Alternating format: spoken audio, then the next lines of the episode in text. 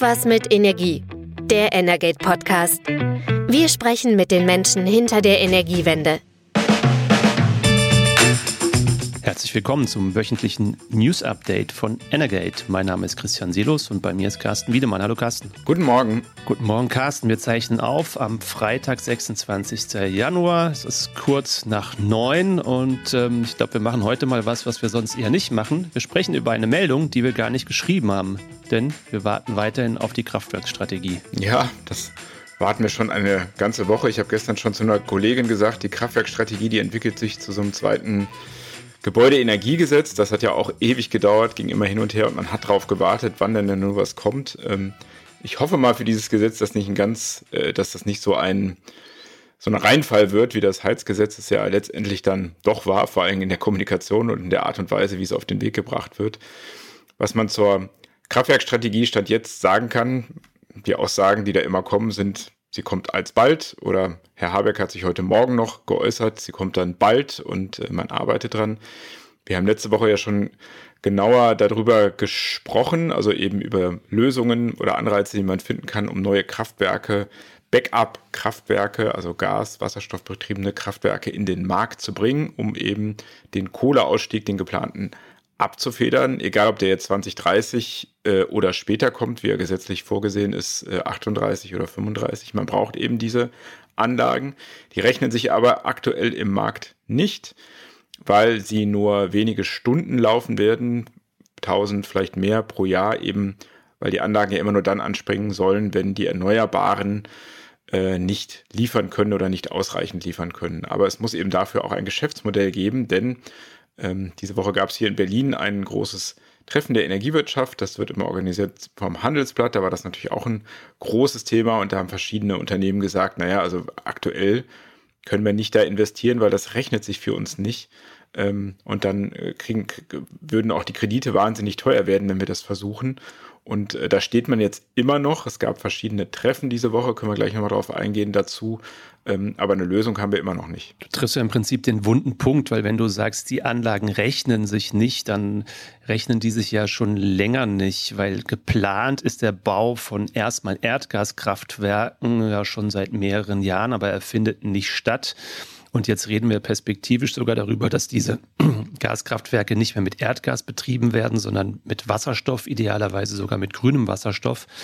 Und das würde dann eben noch teurer und da entsteht natürlich gleich in mehrfacher Hinsicht ein Problem. Einerseits haben wir sowieso schon ähm, vergleichsweise hohe Stromkosten. Die Wirtschaft ähm, ächzt unter den hohen Energiekosten, unter der Last der hohen Energiekosten. Und gleichzeitig ist der Fördertopf im Prinzip ja einfach leer. Wir haben das Urteil des Bundesverfassungsgerichts, das ähm, der Bundesregierung einfach hohe Milliardenbeträge entzogen hat, die sie eigentlich geplant hatten für verschiedene Transformationsinvestitionen. Und da gehörte eben die geplante Kraftwerksstrategie dazu. Und ähm, ja, du hast ja schon so einen kleinen versteckten Hinweis auf das Gebäudeenergiegesetz gegeben. Es gibt sehr unterschiedliche Positionen in der Bundesregierung zu der Ausgestaltung der künftigen Kraftwerksförderung oder überhaupt eines Instruments, das dafür sorgen soll, dass sichere, verlässliche Kapazitäten in den Markt kommen, die einerseits dafür sorgen können, dass Deutschland in der Lage sein wird, Kohlekraftwerke abzuschalten, aber dann dauerhaft sollen diese Anlagen ja in der Lage sein, dann Strom zu liefern, wenn die erneuerbaren Energien gerade eine wetterbedingte Pause machen. Genau, diese Differenzen innerhalb der Bundesregierung, wenn man, wenn es stimmt, was man so hört, äh, die vor allem bestehen zwischen Kanzleramt und Wirtschaftsministerium und äh, dem Finanzministerium. Klar, da soll das Geld herkommen. Die sind nicht überwunden. Es gab am Dienstag ein Treffen im Kanzleramt der drei an dem auch Expertinnen und Experten teilgenommen haben. So hat man das vom Regierungssprecher gehört. Wer das genau war, weiß man nicht. Es gab dann am Donnerstag, also gestern, ein weiteres Treffen dazu und äh, eben die, das Thema Finanzierung war ein Knackpunkt, weil eben ähm, Habeck hat äh, diese Woche gesagt, er könnte sich eine Hilfe vorstellen, sowohl bei den Investitionskosten als auch bei den Betriebskosten. Denn klar, ähm, insbesondere der Wasserstoff wird ja im Einsatz deutlich teurer sein als Erdgas. Ähm, also man muss die Anlagen auch im Betrieb unterstützen, denn sonst rechnet sich das noch weniger, gerade äh, angesichts der geringen Zahl der Tage, an denen die überhaupt laufen würden oder Stunden. Da war aber Finanzminister Lindner oder ist er im Moment noch gegen, gerade gegen diese Investitionshilfen. Die FDP will grundsätzlich auch eher einen Kapazitätsmarkt. Ähm, das hatte ja der Abgeordnete Michael Kruse vergangene Woche auch bei uns im Webtalk gesagt. Das ist also ein viel größeres Instrument. Das Problem dabei ist, bis das ähm, aufgesetzt und genehmigt ist, dauert das eben. Das muss die EU dann auch noch äh, darüber schauen. Also das ist jetzt nichts, was eben äh, diesen schnellen Rahmen schafft, damit die Anlagen jetzt in die Planung gehen und dann bis 2030 auch stehen. Dann würden sie nämlich gebraucht werden, wenn man da wirklich aus der Kohle aussteigen will an diesem Datum. Da wird also noch debattiert, was jetzt noch zusätzlich für Unruhe gesorgt hat. Es kam eben raus, dass bei dem zweiten Treffen diese Woche ähm, größere Energiekonzerne mit dabei waren am Tisch. So hörte man, bestätigt wurde uns das. Ich hatte da nachgefragt in den Ministerien natürlich nicht. Die reden da nicht offen drüber, aber es sollen wohl Unipa und RWE dabei gewesen sein. Das hat dann jetzt wiederum die Stadtwerke unruhig gemacht. Äh, dass da eben Großkonzerne sozusagen über die Bedingungen sprechen, wie man diese Kraftwerke ausschreiben kann. Denn das Modell soll eine Ausschreibung sein, bei der dann der den Zuschlag bekommt, der eben den günstigsten Preis bietet. Und natürlich haben solche Großkonzerne ganz andere Möglichkeiten, dann Preise zu machen als kleinere Stadtwerke, die sich auch dafür interessieren. Und äh, deren Verband der VKU fordert jetzt eben, dass da auch eine Akteursvielfalt eine Rolle spielen sollen. Die weisen dann immer auf das Beispiel der Versteigerung der Offshore-Flächen im letzten Jahr hin. Da gab es einen großen Zuschlag, 12,6 Milliarden wurden da gezahlt für vier Flächen und das, äh, den Zuschlag haben eben BP und Total bekommen. Ähm, also nicht mal mehr klassische Stromkonzerne, schon noch mal eine Stufe höher, sondern so, so eine Art Big Oil eben, die eben da auch äh, solche Summen eher mal stemmen können. Bei den kleineren Energieversorgern ist eben das Problem, wenn man äh, sich Fremdkapital, also Kredite beschaffen will, dann braucht man natürlich auch eine Eigenkapitalquote. Das ist da alles ein bisschen schwieriger. Die sind es auch gar nicht gewohnt, sozusagen in solchen Summen, die man da jetzt braucht. Wir reden ja um ungefähr 50 Anlagen, also 50 Blöcke, die gebaut werden müssen. Das sind Milliardeninvestitionen. Da sind die gar nicht sozusagen so aufgestellt, dass sie mit solchen Projekten alltäglich umgehen. Die haben eher mit ihren lokalen Banken zu tun. Bei Stadtwerken ist auch so, die sind im äh, kommunalen finanziellen Querverbund. Das heißt, die führen sowieso einen Teil ihrer Gewinne ab an die ähm, Eigentümerkommune, um dann beispielsweise den Nahverkehr zu finanzieren. Wenn Sie da jetzt größere Kredite aufnehmen wollen oder Investitionen stemmen, dann könnten Sie das nicht mehr. Das würde natürlich der Kommune nicht so gefallen. Also auch da fühlt man sich dann so ein bisschen benachteiligt und ähm, das hat man dann gestern nochmal verbalisiert. Ein genaues Modell hat man immer noch nicht. Äh, von äh, dem Chef der Triennial kam jetzt den Vorschlag, äh, Sven Becker kam jetzt der Vorschlag, man könnte ja auch darüber nachdenken, dass ähm, man sozusagen Zertifikate ausgibt für gesicherte Leistung, also dass sozusagen die Betreiber der erneuerbaren Anlagen ein Zertifikat kaufen, gleichzeitig äh, mit dem sie eben eine gesicherte Leistung, beispielsweise eine Kraftwerkscheibe, finanzieren. Das Modell ist gar nicht so neu, das gab es früher schon mal Forderungen danach dass man eben dies im Markt ausgleicht. Die Erneuerbaren sind die fluktuierenden, die anderen die gesicherten und die sichern sich sozusagen dann gegenseitig ab. Ähm, ist sicherlich mal überlegenswert, ähm, ist aber wahrscheinlich auch noch nicht das, was jetzt eben sofort diesen Anreiz setzt. Äh, das hatte Sven Becker auch diese Woche in einem Pressegespräch äh, auch auf der Handelsblatt-Tagung gesagt. Man braucht eben jetzt sehr schnell ein Instrument, weil eben dann doch die Zeit drängt und hat auch gesagt, die Energiewirtschaft kann diese Kosten so alleine nicht mal eben stemmen. Da braucht es eben Investitionshilfen, weil jede Investitionshilfe, die der Staat gibt, senkt eben den notwendigen Kredit und damit die Kosten, äh, die ein Unternehmen dafür äh, aufbringen muss. Ähm, aber du hast es schon gesagt, das alles liegt ähm, äh, vor dem Hintergrund eines sehr begrenzten Finanzrahmens des Bundes. Und es ist halt die Frage, welcher Teil der Kosten dann am Ende doch bei den Stromverbrauchenden ähm, aufschlagen wird. Man kann natürlich auch über Modelle reden, wo so etwas über eine Umlage finanziert wird. Ähm, da gibt es ja sowieso schon verschiedene, beispielsweise für Kraft-Wärme-Kopplung oder den Offshore-Netzausbau.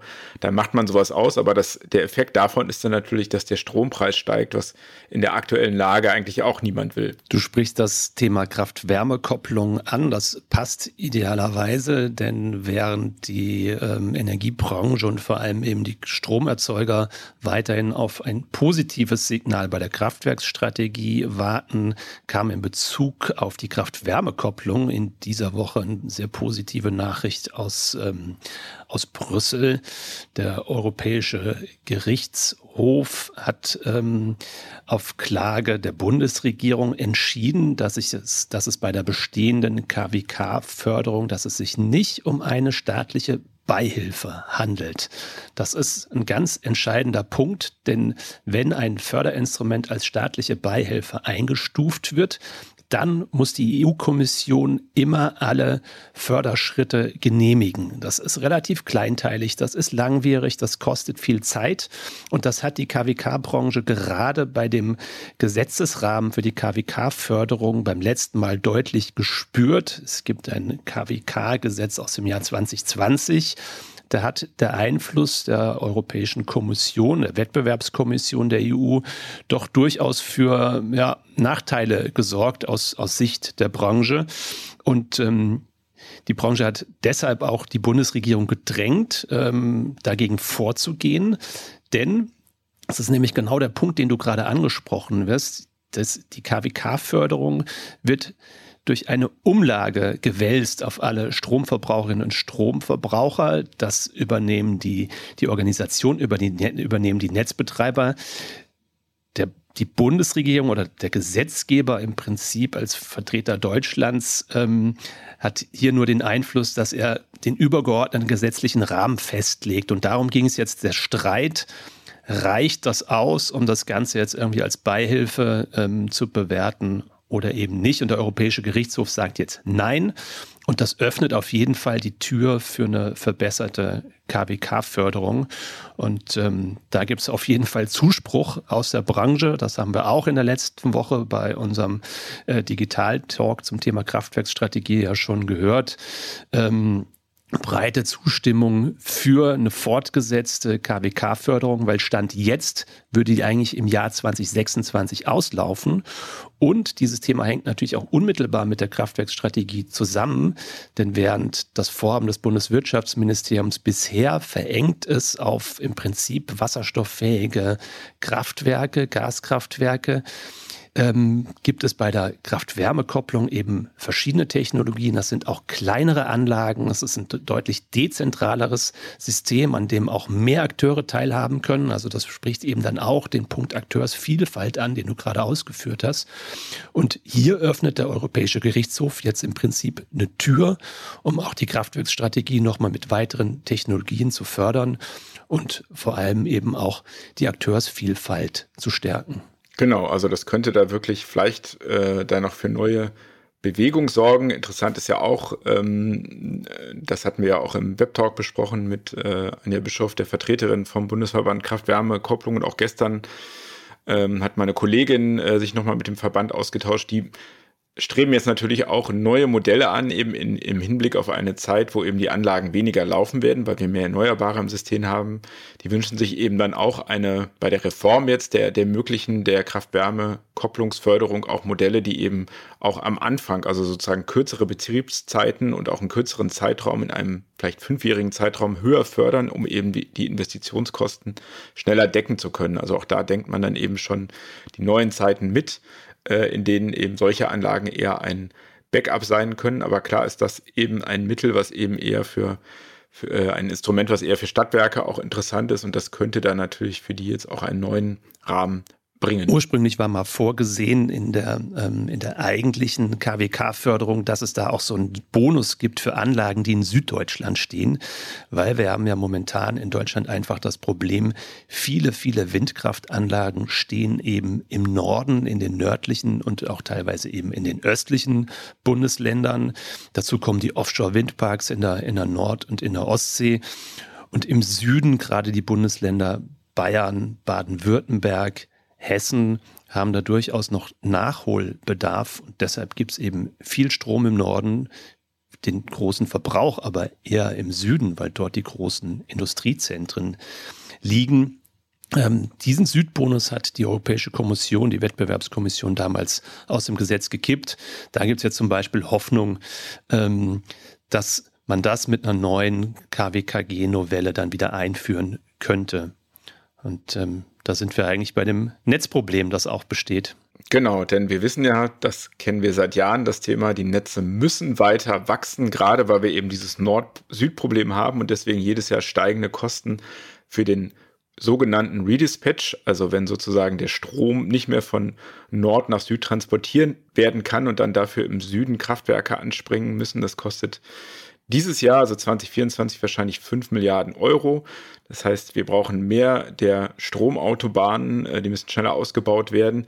Das hängt natürlich auch ein bisschen daran, wie attraktiv das für die Unternehmen ist, also für die Netzbetreiber da zu investieren. Äh, auch auf Verteilnetzebene müssen natürlich die Netze wachsen und ähm, da gab es jetzt am Mittwoch, also in dieser Woche, eine Ankündigung ähm, der Bundesnetzagentur, die sicherlich den einen oder anderen in der Branche interessiert hat. Ja, es hat ähm, sicherlich ähm, interessiert äh, und auch emotional bewegt, glaube ich, ein, ein Stück weit. Es, es geht um das komplizierte Thema Eigenkapitalverzinsung. Also kurz runtergebrochen und vereinfacht gesagt geht es eigentlich um die mögliche Rendite, die der, die der Netzbetrieb ermöglicht.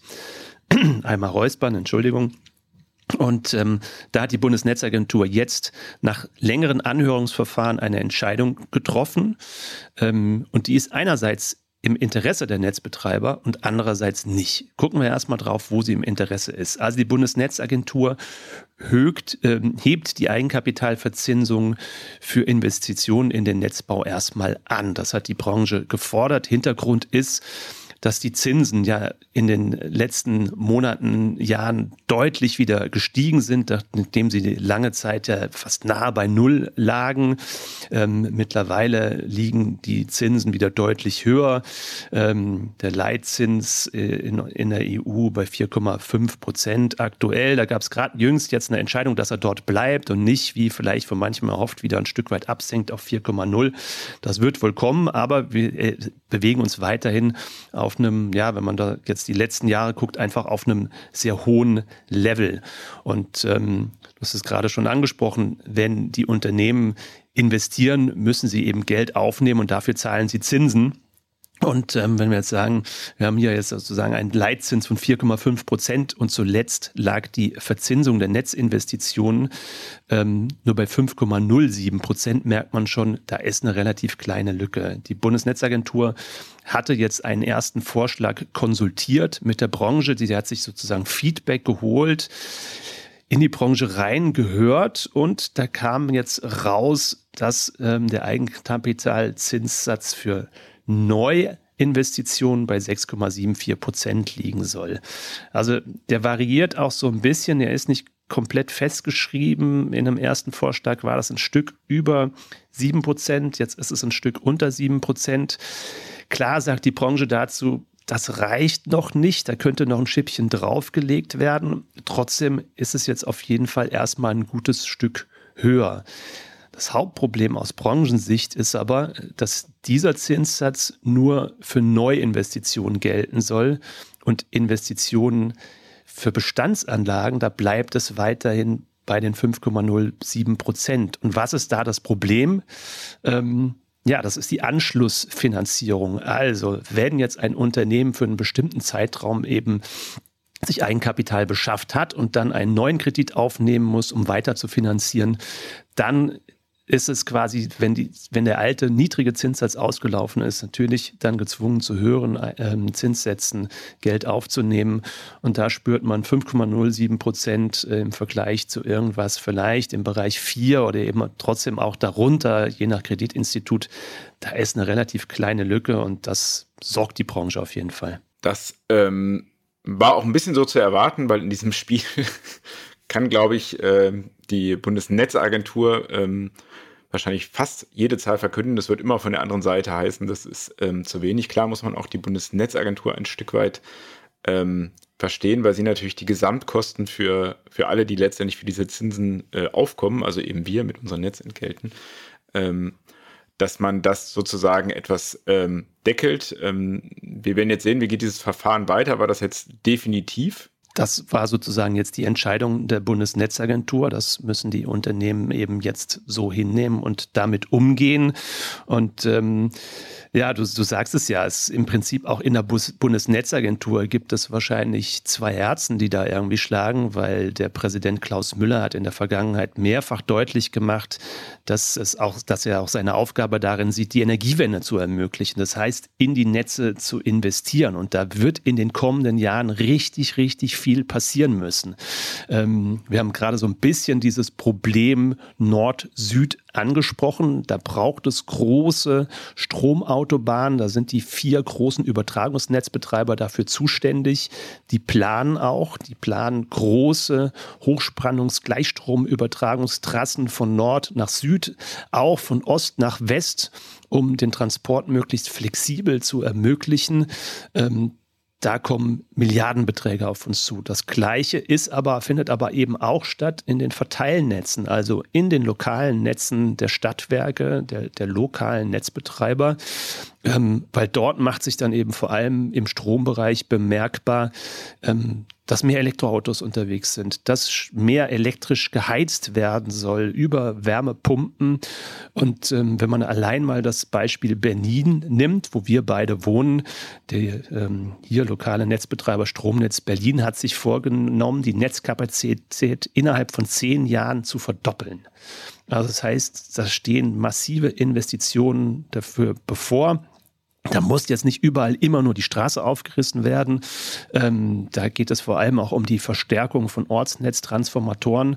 Aber es ist klar, die Energiewende ähm, erfordert im Netz massive Investitionen und das eben auch in den Gasnetzen, weil da soll künftig kein Erdgasnetz, kein Erdgas mehr durchkommen, sondern Wasserstoff. Das wird kleineres Netz sein, das wird ein anderes Netz sein. Aber auch da ist Neubau erforderlich. Ähm, wir hatten das schon mal auch angesprochen. Es gibt Pläne für so ein Wasserstoffkernnetz. Im Prinzip könnte man sagen, dass das parallel zum Stromübertragungsnetz eben dann ein großes Netz wie das Autobahnnetz für den Wasserstoff. Und Autobahn ist ein ganz gutes Stichwort ähm, was da geplant ist, ist gar nicht mal so weit entfernt von den Kilometern, auf die das deutsche Autobahnnetz kommt. Ein Teil davon ist Umwidmung, aber ein bisschen weniger als die Hälfte ist, glaube ich, auch als Neubau vorgesehen. Und das wird sichtbar und es wird vor allem teuer. Genau. Ähm, dann kann man auch noch sozusagen da in die Wunde weiter reingehen, denn wir reden ja auch viel über die Wärme. Also die Wärmenetze müssen auch ausgebaut werden, sollen ausgebaut werden. Auch das äh, wird Milliarden kosten, eben alles mit dem Ziel der Dekarbonisierung. Da werden auch viele Städte eben sehr viel oder sollen auch sehr viel machen. Das ist ja auch vom Gesetz her so vorgesehen, ist ja auch sicherlich richtig. Fernwärme ist ja auch eine sinnvolle Sache, aber natürlich kostet das alles Geld, was am Ende irgendjemand bezahlen muss. Da kann man an dieser Stelle nur sagen, man kann darauf hoffen, dass Debatten eben um diese Kosten und da kann man nur sagen, ja, die Energiewende ist eben nicht zum Nulltarif zu haben, das ist eine abgedroschene Phrase, aber das ist eben so, es wird sehr teuer. Äh, man hat eben immer nur diese Kosten, man kann äh, schlecht dann äh, sozusagen sagen, was es kosten würde, wenn man nichts tut. Ähm, kann man höchstens darauf hinweisen, eine Nacht Starkregenereignis, was nach Meinung der Wissenschaftler ja in jedem Fall vom Klimawandel so nur ermöglicht wurde, ähm, hat 30 Milliarden beispielsweise an Schäden aus ungefähr verursacht. Also die Schäden fürs Nichtstun sind höher, die sind nicht jedem so präsent, weil er sie eben nicht äh, zahlen muss. Aber, also wir brauchen auf jeden Fall viel Geld für die Energiewende, aus meiner Sicht auch sinnvoll angelegt. Natürlich muss man immer wieder genau gucken, wo man das macht. Jahrelang haben wir sehr viel über die EEG-Umlage gesprochen ähm, die ja auch auf dem Strompreis war. Da liegt sie jetzt nicht mehr drauf. Sie wird ähm, über den Haushalt finanziert. Trotzdem sind natürlich die Kosten noch da. Das ist eben der Nachteil, wenn das so im Haushalt verschwindet, dass es dann nicht mehr so transparent ist. Ähm, da zeichnet sich jetzt auch ein Problem ab. Diese Kosten für, die, für den erneuerbaren Ausbau, die werden ja über das EEG-Konto abgewickelt. Das liegt bei den Übertragungsnetzbetreibern. Das funktioniert dann eben vereinfacht so, ähm, dass der Strom ja, äh, den, der eingespeist wird, den, den vermarkten die, der wird an der Börse verkauft ähm, und die Betreiber bekommen aber ja zugesagte ähm, Entgelte, die sind im Gesetz festgeschrieben und je nachdem, wie gerade der Strommarkt läuft, äh, so sieht es auch auf dem EEG-Konto aus. Im Moment ist eben so, die Preise an der Strombörse sind, kann man ja sagen, ist eigentlich erfreulich stark gesunken. Das führt aber dazu, dass sie dann weniger einnehmen, als, äh, als dass sie an die Betreiber abgeben müssen. Das Konto geht dann also perspektivisch ins Minus. Sie hatten fürs laufende Jahr damit in, in einer Summe von 10,4 Milliarden kalkuliert. Offenbar reicht das jetzt nicht. Sie fordern jetzt ähm, in einem Brief an äh, den Staatssekretär für Energie im Wirtschaftsministerium Nimmermann weitere 7,8 Milliarden. Also da wird sich auch eine Debatte auf äh, wie man da äh, diese, an, diese entstehende Lücke, die die ähm, Übertragungsnetzbetreiber da ausgemacht haben, wenn die denn so ist, wie man die schließen kann. Ähm, also auch eben ein Bereich, wo es, äh, wo, wo man nochmal über Kosten redet, so wie bei der gesamten Energiewende. Ähm, und das wird uns sicherlich auch jetzt in den kommenden Wochen auch nochmal begleiten. Definitiv. Und ähm, wenn du die kommenden Wochen ansprichst, können wir vielleicht schon mal was spoilern, denn ja, in knapp vier Wochen bei der eWorld. Ähm, da werden wir einen Live-Podcast machen und zwar am Donnerstag in der Zeit von 12 bis 13 Uhr. Da werden wir also auf einem Forum bei der eWorld unseren Podcast live aufnehmen mit Gästen. Wer das ist, das werden wir hier noch verraten in der nächsten, übernächsten Woche, wenn wir das noch genauer sagen. Und da freue ich mich drauf. Haben wir bisher noch nicht gemacht, ist ja so ein Trend. Also ich glaube jetzt nicht, ähm, mit unserem Podcast werden wir wahrscheinlich keine Hallen füllen, ähm, so wie das vielleicht jetzt so. Das würde mich sehr überraschen. Genau, das ist eher so die Kategorie True Crime, auch wenn wir uns manchmal auch so ein bisschen so fühlen ähm, bei all den hitzigen Debatten und Streitereien, die wir teilweise hier so begleiten. Aber wir freuen uns auf jeden Fall auf den Live-Podcast bei der eWorld. Und ähm, ich streue mal noch eine kleine Korrektur ein. Ich habe vorhin gesagt, der Europäische Gerichtshof in Brüssel natürlich nicht, ist in Luxemburg. Carsten, vielen Dank für diese Runde in dieser Woche. Und ja, wir hören uns an dieser Stelle in der kommenden Woche wieder. Ich freue mich drauf. Bis bald. Ciao, ciao. Das war Irgendwas mit Energie, der Energate Podcast. Tägliche Infos zur Energiewende liefern wir auf www.energate-messenger.de.